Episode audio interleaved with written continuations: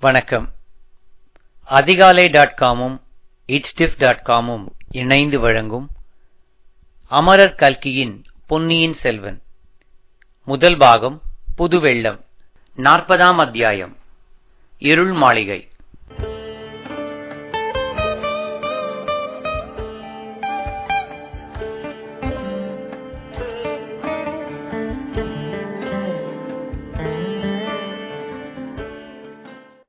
காணாமற் போன வந்தியத்தேவன் என்ன ஆனான் என்பதை இப்போது நாம் கவனிக்கலாம். இருளடர்ந்த மாளிகைக்கு அருகில் சென்று அவன் மறைந்து நின்றான் என்பதை பார்த்தோமல்லவா மந்திரவாதியும் நந்தினியும் என்ன பேசிக் கொள்கிறார்கள் என்பதை அவன் முதலில் காது கொடுத்து கேட்க முயன்றான். ஆனால் அவர்களுடைய பேச்சு ஒன்றும் அவன் காதில் விழவில்லை. அதை கேட்டு தெரிந்து கொள்வதில் அவ்வளவாக அவனுக்கு சிரத்தையும் இல்லை. நந்தினியுடன் பேசிக் கொண்டிருந்த போது தன் அறிவு தன்னை விட்டு அகன்று ஒருவித போதை உணர்ச்சி உண்டாகியிருந்தது என்பதை இப்போது உணர்ந்தான். மறுபடியும் அவளை சந்திக்காமல் தப்பித்துக் கொண்டு போய்விட்டால் நல்லது. பழுவேட்டரையர்களிடம் அகப்பட்டுக் கொள்வதைக் காட்டிலும் இந்த இளையராணியிடம் அகப்பட்டுக் கொள்வதில் அபாயம் அதிகம் இருக்கிறது. அவர்கள் முன்னிலையில் தன் அறிவு நன்றாய் இயங்குகிறது. தோல்வலி ஓங்குகிறது. அறையிலுள்ள கத்தியில் எப்போதும் கை இருக்கிறது. யுக்தியினாலும் ஒரு கை பார்க்கலாம் கத்தியினாலும் ஒரு கை பார்க்கலாம். ஆனால் இந்த மோகினியின் முன்னால் புத்தி மயங்கி விடுகிறது. கையும் கத்தி பிடிக்கும் சக்தியை இழந்து விடுகிறது. மீண்டும் இவள் முன்னால் சென்றால் என்ன நேருமோ என்னவோ. போதும் போதாதற்கு மந்திரவாதி ஒருவனுடைய கூட்டுறவும் இவள் வைத்துக் கொண்டிருக்கிறாள். இரண்டு பேரும் சேர்ந்து என்ன மாய மந்திரம் செய்வார்களோ? குந்தவை பிராட்டியிடம்தான் இவளுக்கு எவ்வளவு துவேஷம்? அந்த துவேஷம் இவளுடைய கண்களில் தீப்பொறியாக வெளிப்படுகிறதே. ஒருவேளை மனத்தை மாற்றிக்கொண்டு பழுவேட்டரிடம் தன்னை பிடித்துக் கொடுத்தாலும் கொடுத்து விடலாம்.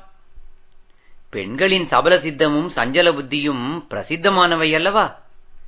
ஆகையால் மீண்டும் இவளை சந்திக்காமல் தப்பித்துக் கொண்டு போய்விட்டால் நல்லது. ஆனால் எப்படி? தோட்டத்துக்குள் புகுந்துதான் வழி கண்டுபிடித்து போக வேண்டும். மதில் ஏறி குதிக்க வேண்டும். மதிலுக்கு வெளியில் தன்னை தேடி வந்தவர்கள் காத்திருந்தால் வேறு ஏதேனும் உபாயம் இல்லையா வந்தியத்தேவா இத்தனை நாளும் உனக்கு உதவி செய்து வந்த அதிர்ஷ்டம் எங்கே போயிற்று? யோசி யோசி மூளையை செலுத்தி யோசி. கண்களையும் கொஞ்சம் உபயோகப்படுத்து. நாலா பக்கமும் பார். இதோ இந்த இருளடைந்த மாளிகை இருக்கிறதே. இது ஏன் இருளடைந்திருக்கிறது? இதற்குள்ளே என்ன இருக்கும்? இதன் உள்ளே புகுந்தால் இதன் இன்னொரு வாசல் எங்கே கொண்டு போய்விடும்? எல்லாவற்றுக்கும் இதற்குள் புகுந்து பார்த்து வைக்கலாமா? இப்போது உபயோகப்படாவிட்டாலும் வேறொரு சமயத்துக்கு உபயோகப்படலாம். யார் கண்டது? ஆனால் இதற்குள்ளே எப்படி பிரவேசிப்பது? எவ்வளவு பெரிய பிரம்மாண்டமான கதவு? இதற்கு எவ்வளவு பெரிய பூட்டு? அப்பப்பா என்ன அழுத்தம்? என்ன கெட்டி?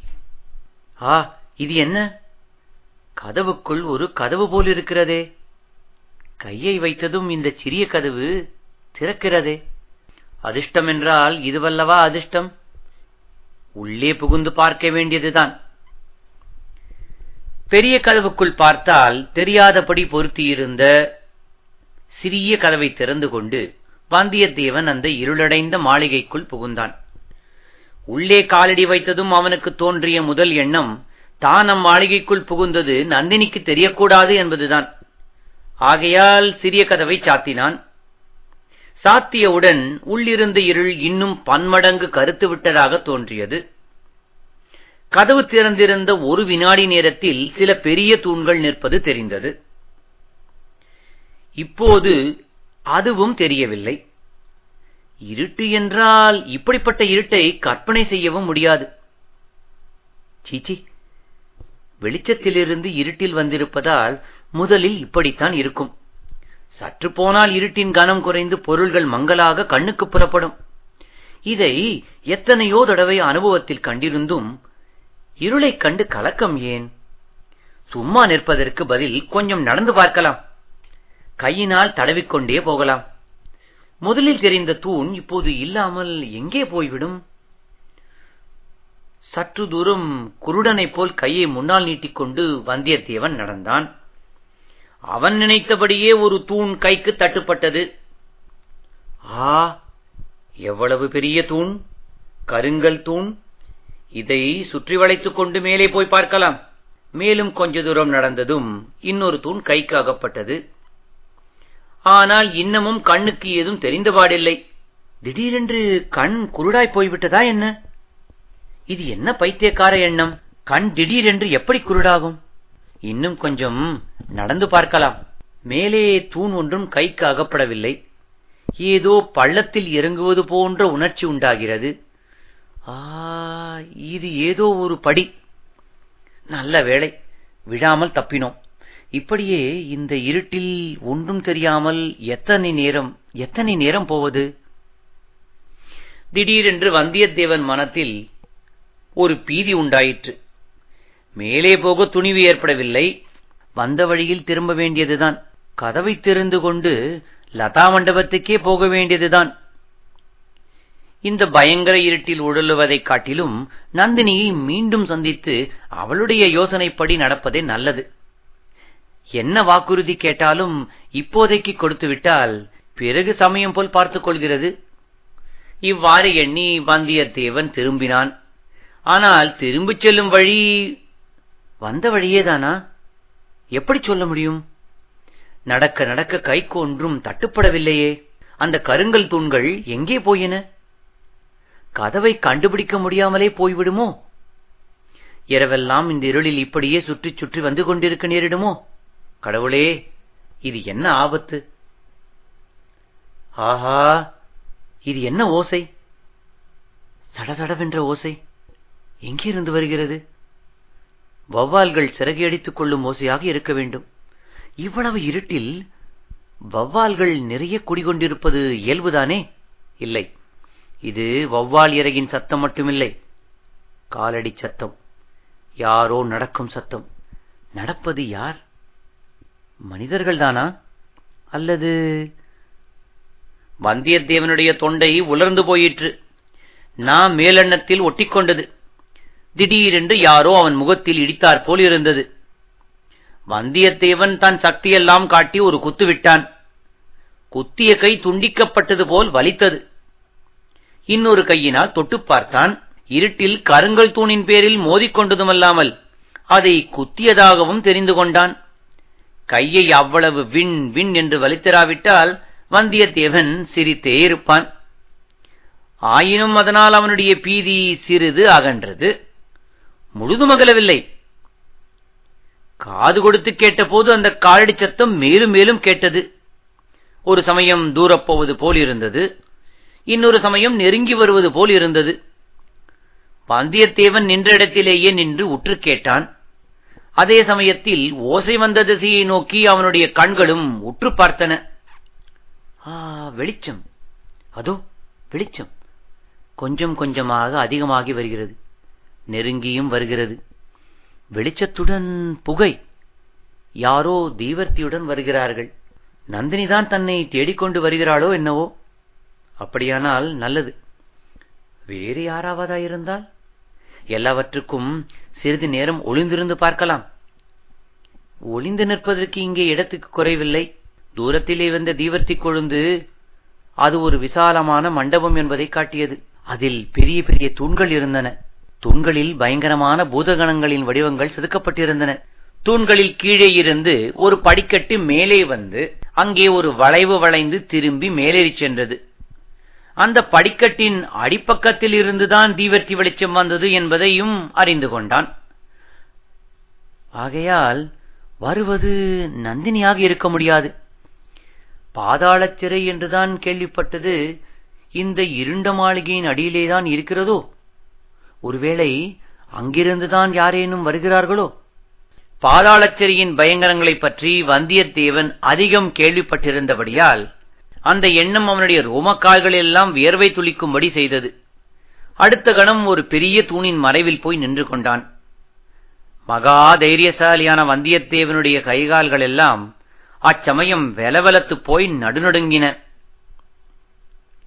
படிக்கட்டின் வழியாக மேலேறி மூன்று உருவங்கள் வந்தன. மூவரும் மனிதர்கள்தான். ஒருவன் கையில் தீவர்த்தி இருந்தது. இன்னொருவன் கையில் வேல் இருந்தது. நடுவில் வந்தவன் கையில் ஒன்றும் பிடித்திருக்கவில்லை. தீவர்த்தி வெளிச்சத்தில் அவர்கள் முகங்கள் புலப்பட்டதும் வந்தியத்தேவனுடைய பீதி அடியோடு அகன்றது.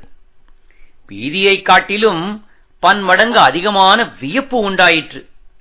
அவர்களில் முன்னால் வந்தவன் வேறு யாருமில்லை. வந்தியத்தேவனுடைய பிரிய நண்பனாகிய கந்தன்மாறன்தான்.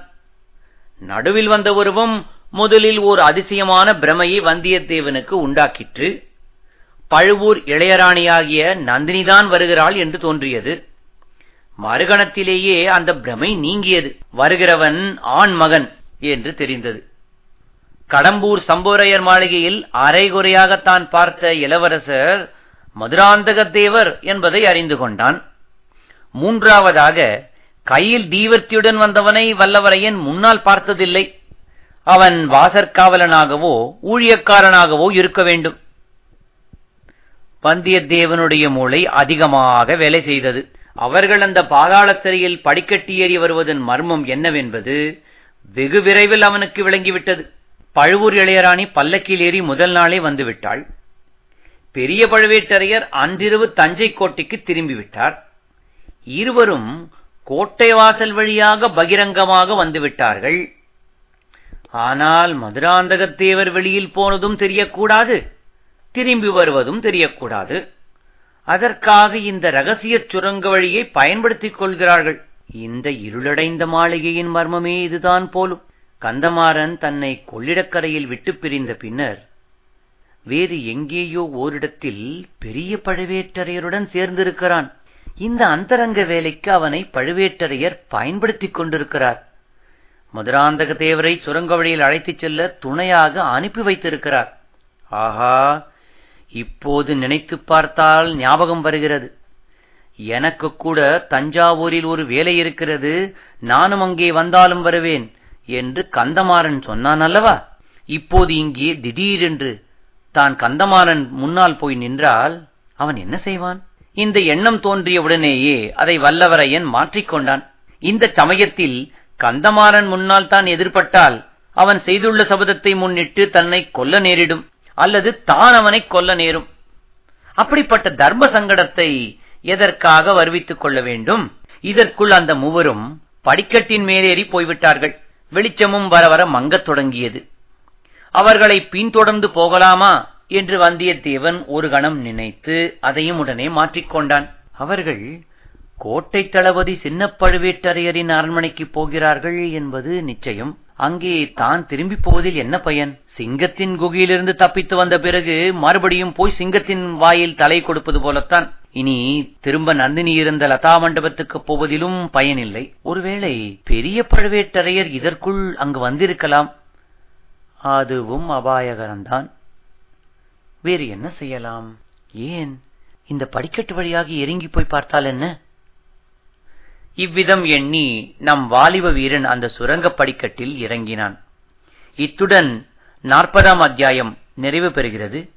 மீண்டும் அடுத்த அத்தியாயத்தில் சந்திக்கும் வரை உங்களிடம் இருந்து விடைபெறுவது சான் பிரான்சிஸ்கோ பே ஏரியாவில் இருந்து ஸ்ரீ. நன்றி வணக்கம்.